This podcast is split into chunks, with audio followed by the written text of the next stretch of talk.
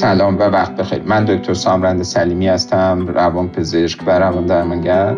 در ادامه سلسله بحث های با عنوان خشونت روانی و اجتماعی و اقتصادی زنان علیه مردان به بخش خشونت اقتصادی می‌پردازم. یکی از مهمترین های خشونت در خانواده های ایرانی چه زن علیه مرد و چه مرد علیه زن طبیعتا خشونت اقتصادی مردان علیه زنان.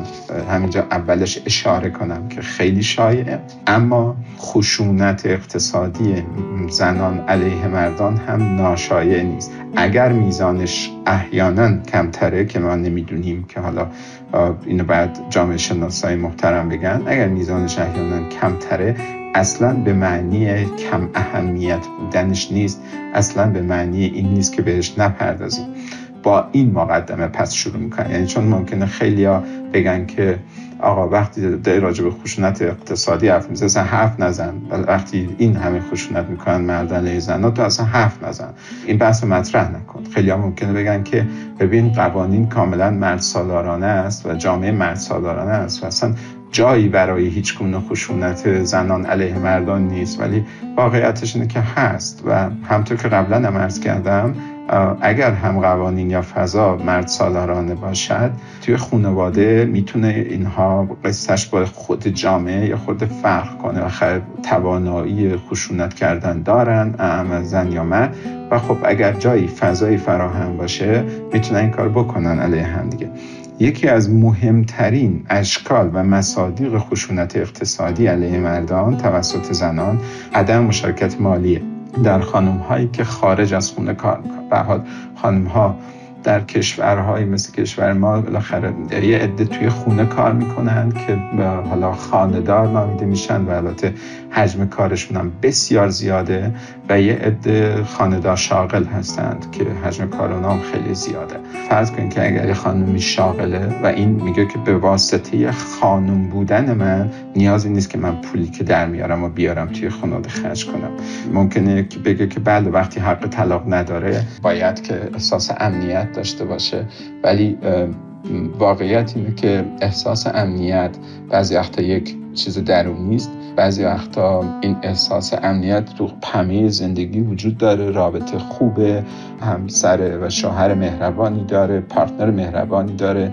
و خیلی وقتا اونقدر فضا ناامن نیست که اون آدم نخواد پولش رو بیاره. خیلی وقتا این بهانه ای برای پول نیاوردنه. اینکه من ناامنم. و بعد چون کلیشه ذهنی جامعه اینه که مردا ذاتا آدم های ناامنی هستن و نباید بهشون اعتماد کرد خب این یه جور توجیه عرفی هم پیدا می‌کنه. در حالی که به حال وقتی شما دارید یه جایی کار می‌کنید و درآمدی دارید قاعدش اینه که دو طرف درآمدشون رو بیارن بزن یک کاسه کنن قسطاشون رو هم بدن نمی‌دونم قسط خونه رو بدن خرج پوشاک خانواده خرج خوراک خانواده نمی‌دونم احیانا یک پسندازی و اتفاقا کسایی که این شکل خشونت رو می‌کنن یعنی زنهایی که نمیان مشارکت بدن خودشون با دست خودشون به اشتباه در دراز مدت قدرت رو از خودشون سلب می‌کنن توی خانواده. همچنان که خیلی از مردا آگاهانه از زنی که میره و بیرون کار می‌کنه می‌خوان که تو خودتو اذیت نکن عزیزم. اصلا لازم نیست تو پولتو بیاری.